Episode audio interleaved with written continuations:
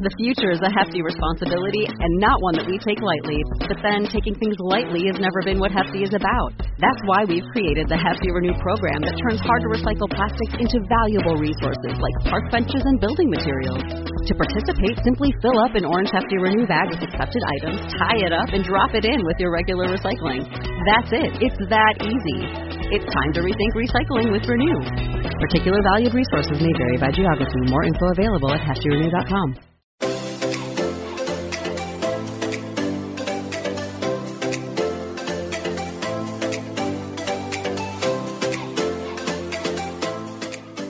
Welcome to Nobody Told Me. I'm Laura Owens. And I'm Jan Black. We're very excited to welcome Jacqueline Whitmore to our show today. She is one of the foremost authorities on business etiquette in the world today, and she's the author of Poised for Success Mastering the Qualities That Distinguish Outstanding Professionals. And she's also the author of Business Class Etiquette Essentials for Success at Work. Jacqueline, welcome to the show. Well, I'm happy to be here with you. Talk to us a little bit about how and why you became interested in etiquette. It's an interesting career path, I have to say. And I didn't start out in my life thinking I would ever become an etiquette expert. I don't think anybody ever thinks they'll become an etiquette expert. I actually went to school to become a broadcast journalist but I happened to fall into the hospitality industry and I worked for hotels for many years. Well, fast forward to the last hotel I worked for, which was the Breakers in Palm Beach. And the Breakers was famous for their etiquette camp for kids. And I was the assistant director of public relations. And it was my responsibility to promote this camp and to find the instructor. And I did find a fabulous instructor in Washington, D.C., and I asked her to come and teach the kids, and she did. And she said, Why don't we expand this camp and open it up for adults? Why don't we have an etiquette camp for adults? And of course, I said, That's a great idea. I'll help you promote it. And I took the class. I felt like I could use these skills in my everyday life. And I was glad to take the class because it led to my interest in etiquette and protocol. And in 1998, I was laid off from my job. And that's when I took the etiquette course a more extensive etiquette course in Washington and I opened up my business. So it's been 20 years. How do you define etiquette and protocol? I define etiquette as the art of treating people the way you would like to be treated. So a lot of people, when they hear that word, they think artificial or stuffy or I'm better than, but that's not it at all. it's really the art of making people feel comfortable. Now, protocol, on the other hand, is rules. It's systematic rules. So etiquette and protocol are completely different. Etiquette is less black and white, whereas protocol, there are very specific rules and regulations one must follow. And, and for example, let's take the a political event, for example. Maybe there's a foreign dignitary coming to the United States to visit our president. There are certain protocols for that person to follow in order to greet the president, or there are gift giving protocols uh, when a president gives a gift to a foreign dignitary. There, there are seating arrangements, uh, speeches to be made. So that's the difference. Whereas etiquette is more about just being nice to people. And Jacqueline, it's important to catch someone's name the first time that they introduce themselves, but I often have a hard time doing this, and I know I'm not alone. What advice do you have for making sure that we remember it after they tell us for the first time? That's a really common conundrum with most of us. I even have challenges remembering names from time to time. So what I tell my students is when you hear a person's name, you must repeat it back to them. For example, you might say, hi, Jacqueline, I'm Jan. And I would say, very nice to meet you, Jan. Or if your name is unusual, I might say, how do you spell that? Or I might ask for a business card. So anytime you see a name in writing, it helps you to remember the name a little bit better. But practice makes perfect, and none of us are perfect. So we all have to practice these tactics on a daily basis. But it's really important to remember this. What's important to you, you will remember. And I'll give you an example. Let's say you're out on a date and this fabulous person treats you to dinner. You're going to remember that person's name for a very long time if you like that person. And maybe if that person makes loads of mistakes, you might remember that person's name too. So it has to be one extreme or the other. But what you remember is usually what you want to remember. All right. Now, what if you have forgotten someone's name and you're in a situation where you have to introduce them to someone else? And you should know their Well- name. And you should know their name. Right. Well, hopefully they'll step in and extend their hand and say their name, but that doesn't always happen. So I'm honest. I usually just say, I'm having one of those days. Please tell me your name again. I know you just said it two seconds ago, but please tell me your name again. I'm having a memory lapse. And most of us can relate to that. Mm-hmm. So it's better to just be honest. Or if you're out with a friend and you're going to a big networking event, you can talk to the friend ahead of time and say, listen, if I don't introduce you to someone, just go ahead and extend your hand and say your name. It just means that I can't remember his name. Right, right. My husband and I do that all the time if we're going to an event. Yes, in the car beforehand. And if you're at that event and you don't really know what to say, how can you make small talk that doesn't sound so stilted? Well, there are two words that will launch scintillating conversation. Those two words are tell me. Tell me, how did the two of you meet? Tell me what did you enjoy most about your vacation? Tell me about that beautiful pin you're wearing. Does that have a history? When you comment about the obvious, the surroundings, the food, things that everybody can relate to, it's easier to start small talk. And there are two subjects that everyone can talk about food and travel. Just remember food and travel, and you're in good shape. Oh, interesting. okay. Now, what about the taboo topics?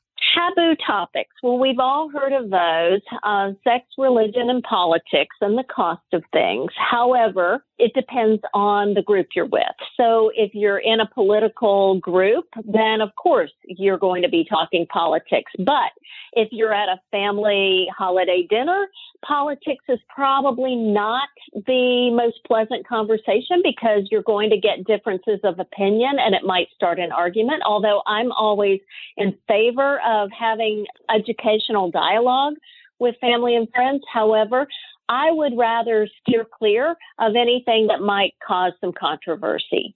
And this year, especially, the subject is certain to bring up some sort of controversy at family dinners. How do we deal with people who bring it up at dinner and how do we respond? I think it's okay to respond to someone who brings up, let's say, a political situation at dinner, as long as it's not confrontational, as long as it doesn't get heated. I think that we can learn by listening to other people. We may not agree with that person, but if you are in a disagreement and you see that the conversation isn't going anywhere, you might just say, Well, that's really interesting, Tom. I respect your opinion. However, let's just agree to disagree and change the subject. Interesting. Well, that sounds like good advice. What other advice do you have as far as holiday get togethers are concerned? If you're talking about a business party, for example, a end of the year holiday business party, what suggestions do you have for making that a, a positive experience? What to do and not to do? Wow. Okay. So holiday business parties. I would say find out what the dress code is ahead of time. Don't just show up in something that you think might be appropriate. What I see most often in business situations is people who dress inappropriately. Maybe you're dressed appropriately, but the person you're bringing to the party is dressed inappropriately. So that's another point. Find out if you can bring a guest don't just automatically bring a guest and make sure that that person represents you well. Also, when you go to these events, don't just sit in the corner and wait for people to approach you.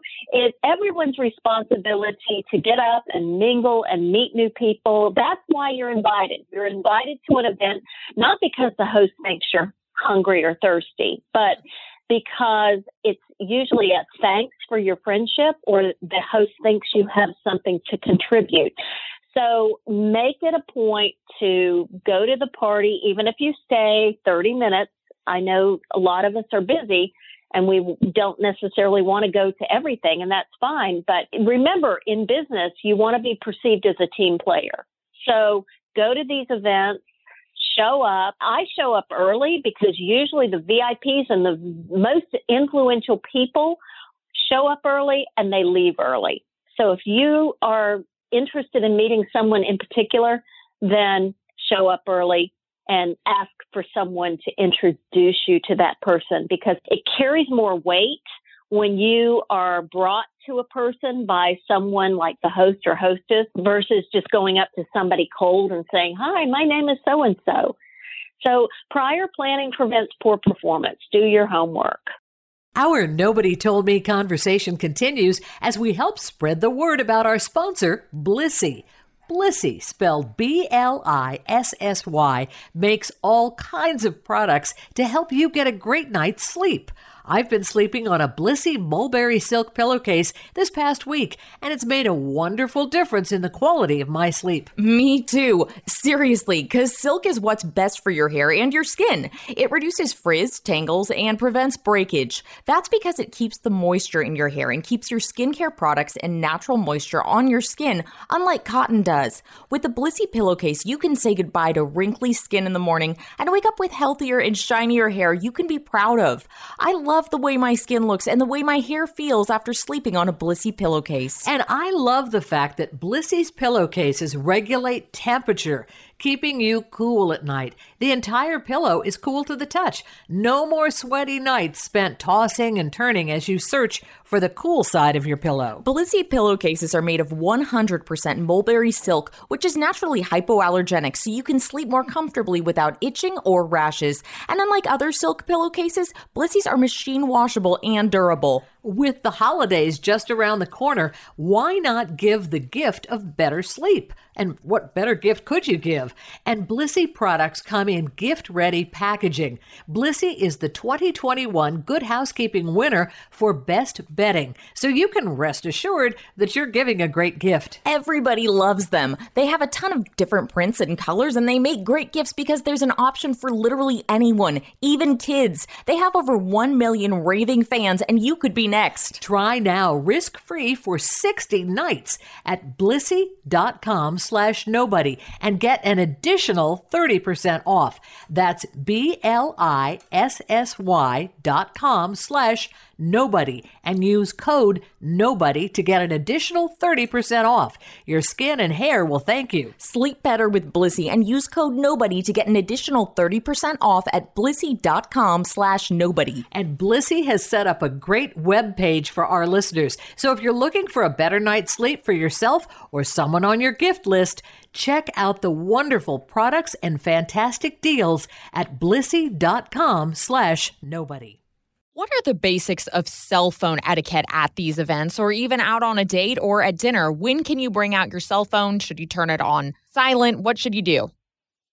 Well, you actually can bring out your cell phone under certain conditions, and most people bring it out anyway. Right. And that that tends to be the rude thing to do. In fact, a lot of people will bring the phone to the dinner table and put it on the table as if it's a piece of silverware. and that is not the way to handle cell phone etiquette. In fact, I always say if, if you can't eat it, keep it off the table put it on silent. And if you are expecting a very important telephone call, step away from the table and take the call in private.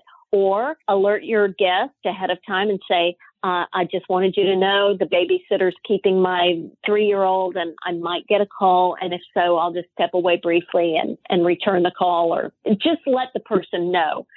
But that's the big thing. Cell yell is another big faux pas that means talking louder than you normally need to talk or discussing private matters in public places. That's also a big no no.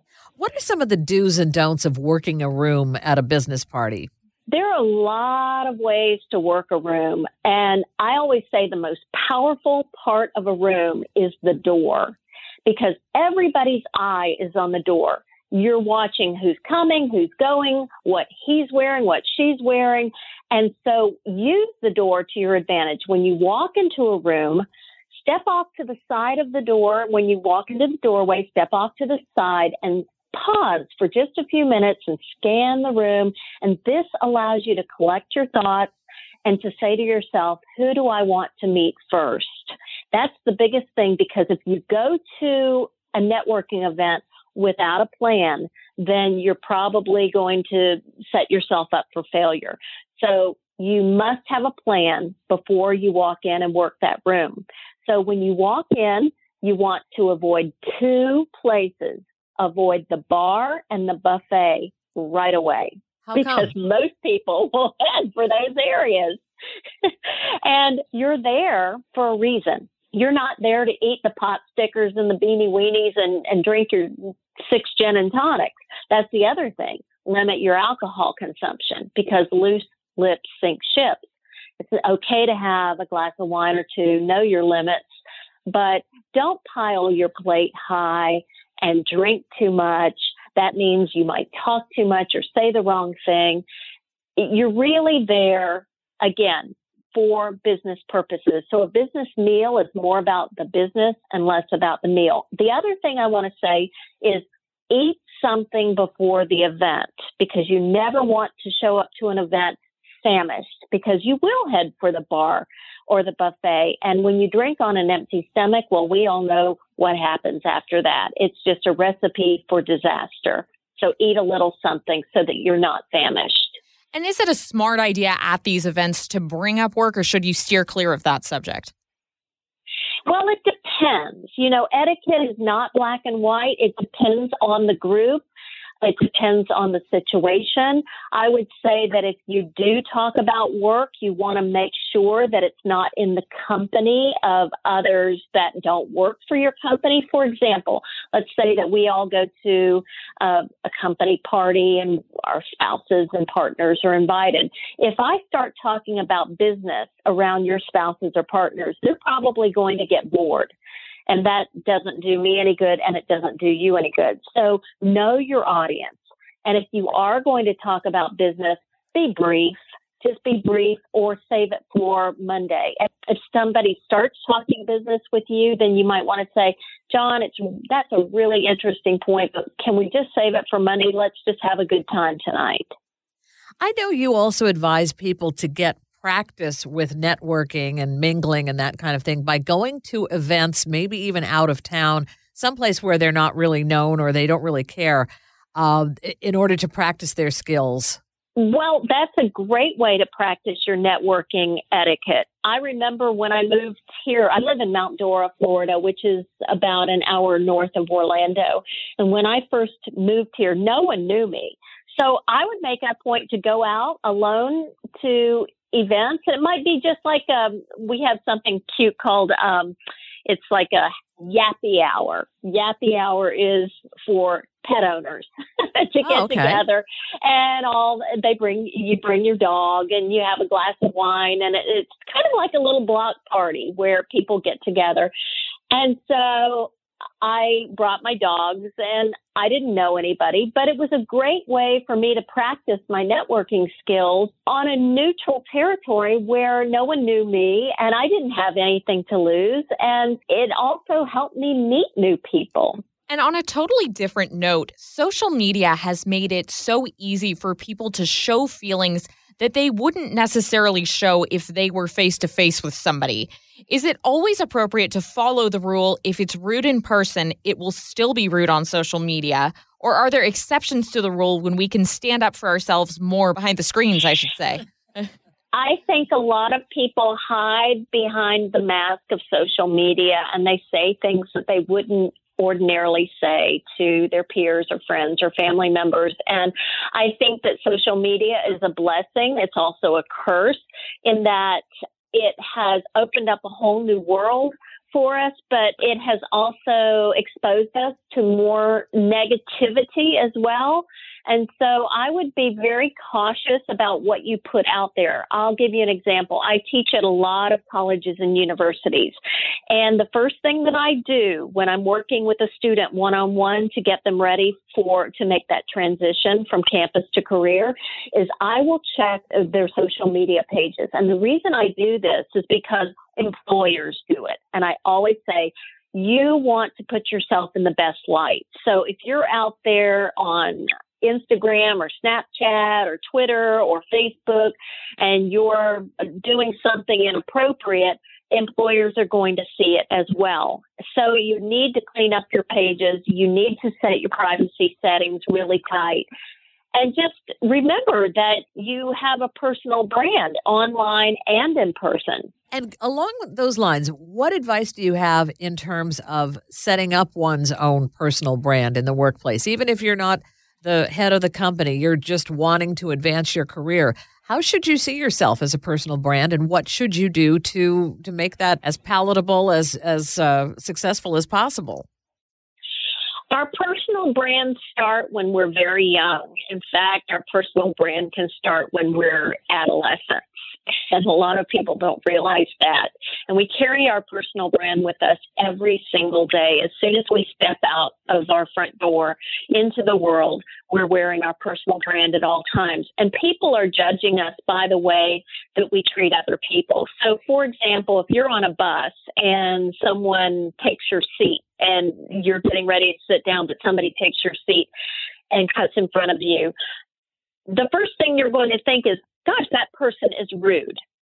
So that person may not be rude. He or she may be in their own zone or they may not even realize that they're doing that, but they have already made an impression on you. So you've already created an impression about this person just by the way he or she treated you.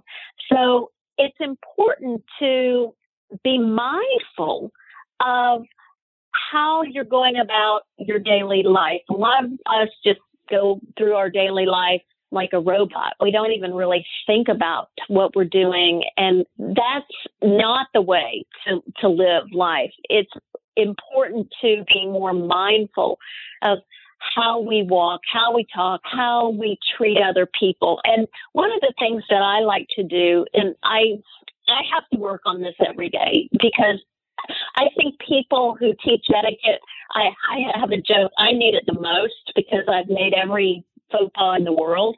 But what I like to do is when I go to the grocery store and I'm in the checkout line, I like to speak to the cashier who's checking out my groceries. I look at his or her name. I address them by name. I have a little chit chat. It might be something simple as how is your day going or has it been busy today? Something simple and just acknowledge that person because you would be surprised how many people are not appreciated. They don't get acknowledged at all. And, and that little tiny gesture of kindness can make a huge difference in that person's day. So that's what I mean by enhancing your personal brand. If you want to enhance your personal brand, just be kinder to other people. In this day and age, so many people use LinkedIn to connect with potential employers. And I feel like it's kind of not clear as to how we're supposed to approach these people on LinkedIn. And should we message them? Should we just view their profile? What's your advice for that? LinkedIn is a great tool for people who are in business. However, I am seeing more and more people try to link up with other people for personal reasons and it might be for dating reasons. LinkedIn is not a dating site. No. there are other sites that you can go to and subscribe to that will help you in that department. LinkedIn is strictly for um, networking with with associates, with connecting, with referrals. It's a great place for you to post your resume or to give recommendations and I use it for that. And I would recommend that you post a professional picture of yourself. Don't post your picture that was taken 20 years ago that you don't even look like, or don't wear the feather boa or the sequins. This is not glamour shots. It is a professional picture. And also make sure that your information is up to date. And if you're going to connect with someone, you might want to add a little message to that person and say, I would like to connect with you on LinkedIn because we met at such and such an event. So you're jogging their memory and they're more likely to accept your invitation if you tell them how the two of you know each other or who, who you have in common.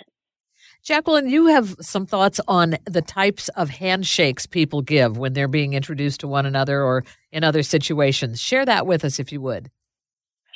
There's one handshake that I like to teach my students, and that's the web to web. It's firm. It's not too long and lingering. In fact, it's two or three smooth pumps. But the main thing is it is a firm handshake. And by the way, men and women should shake hands the same way in the business arena, and men and women should stand for handshakes because standing shows respect for the other person as well as yourself. I would discourage anyone from using the limp fish, the Terminator, or the the two-handed handshake, unless of course you're a politician or you're in a, a religious arena. And I would also say stay away from what I call the fingerella, where you just give your fingertips. I know exactly what you mean. Yeah, yeah, I know. I know. I can I can feel each one of those handshakes as you're describing them. Right. And the fist bump. I just got a question the other day from a student who said, Can I use the fist bump? I said, Only with very close friends. It's not a business handshake. Mm-hmm, mm-hmm. One of the questions I wanted to ask you the most when I found out we were getting you on was what do we do when the bill comes if we aren't entirely sure who's paying? As a millennial, I feel like I'm in this situation a lot where I just go to dinner with my friends and nobody's really sure what to do when the bill does come. Well, I'm glad you told me that you're a millennial because I have a lot of friends who are millennials and they all love to split the bill. I mean, yeah. it, when the bill comes, that's just that's just a given. We're all going to split the check. Now, if you have somebody at the table who is drinking more than everybody else, uh, then that can become a problem because that person owes more than everybody else. Or you've got the person who just orders a glass of water and a bowl of soup. So I would recommend that you establish the boundaries ahead of time. So if you go to dinner with friends, say, do you mind if we all ha- have separate checks? And servers nowadays are so used to that request, it's a no brainer. So mm-hmm. they're happy to give separate checks. And that's the easiest way to go. And I usually establish those guidelines before we order dinner. So, um, another savvy way of handling a check, let's say you're treating a, a friend for her birthday and you don't want the check to be brought to the table because you think, oh, she'll want to pay her own bill. I would recommend that you excuse yourself during dessert and you find your server and you give the server your credit card and you settle the check away from the table. And that way the bill is never brought to the table. And one more question on this topic. I feel like my mom and I have had so many conversations about this, and I think it's very different generation to generation, with me being a millennial and her being a baby boomer. But on dates today, it's very common, even on the first date, for the girl and the guy to split the bill. And I always consider this to be pretty normal. And she always says, no, no, no, the guy should be paying. What do you think? Wow. That is such a tough question because you're absolutely right. There is a um, the, the, baby boomers, for example. I have a lot of girlfriends who say, you know, I have never paid my own bill on a on a date. It is a privilege to go out with me, and I expect the guy to pay.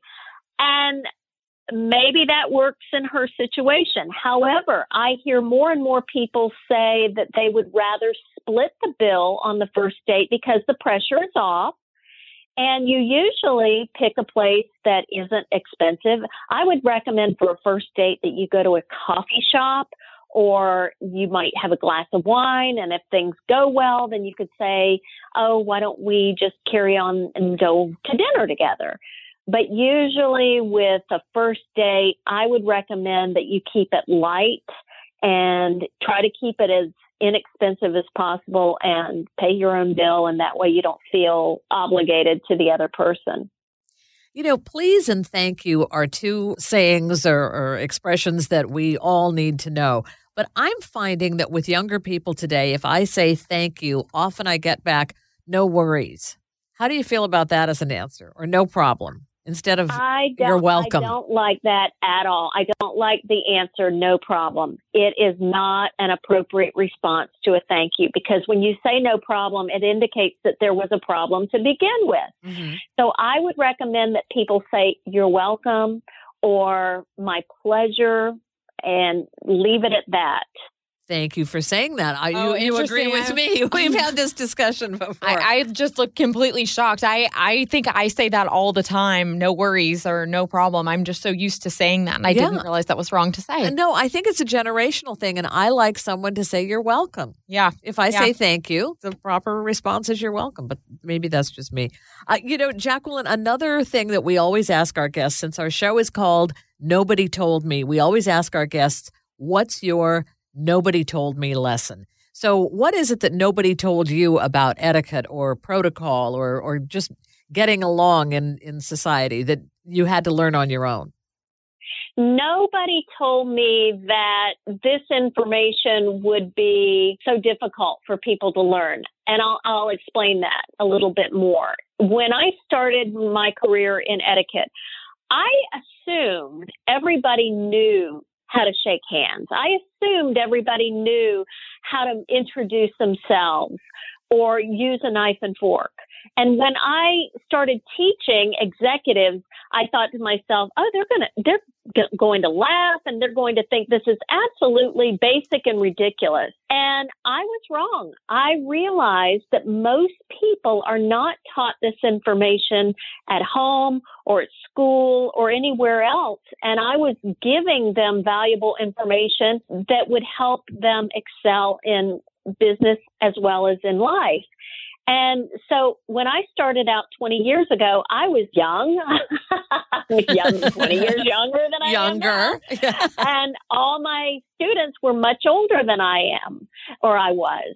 Today, I am older than my students. So I feel very confident that the information that I am teaching is valuable and the, these are life lessons. These are leadership skills that people can take with them. My mother always said, when you gain information, when you gain an education, no one can beat that out of you. That's the one thing no one can take away from you. And etiquette is the same way. When you have good etiquette, you'll be judged favorably and it will make your life so much easier if you are just nice to people. And how can people find out more about you and your books and connect with you on social media? All you have to do is Google etiquette expert and I come up number 1 in the search engines. I'm etiquetteexpert.com and I am on Facebook and Instagram, Twitter, Pinterest, LinkedIn, you name it. I'm I'm on all of them. all right. Well, Jacqueline, thank you so much for joining us. Thank you for inviting me. My pleasure. Our thanks to Jacqueline Whitmore. And again, you can find out more about her work and her books at etiquetteexpert.com. I'm Jan Black. And I'm Laura Owens. You're listening to Nobody Told Me. Thank you so much for joining us.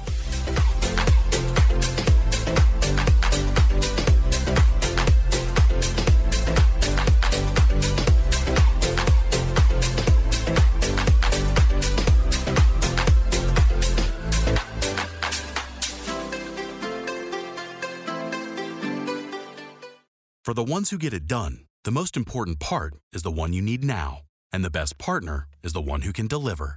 That's why millions of maintenance and repair pros trust Grainger, because we have professional grade supplies for every industry, even hard to find products. And we have same day pickup and next day delivery on most orders. But most importantly, we have an unwavering commitment to help keep you up and running. Call, clickgranger.com, or just stop by.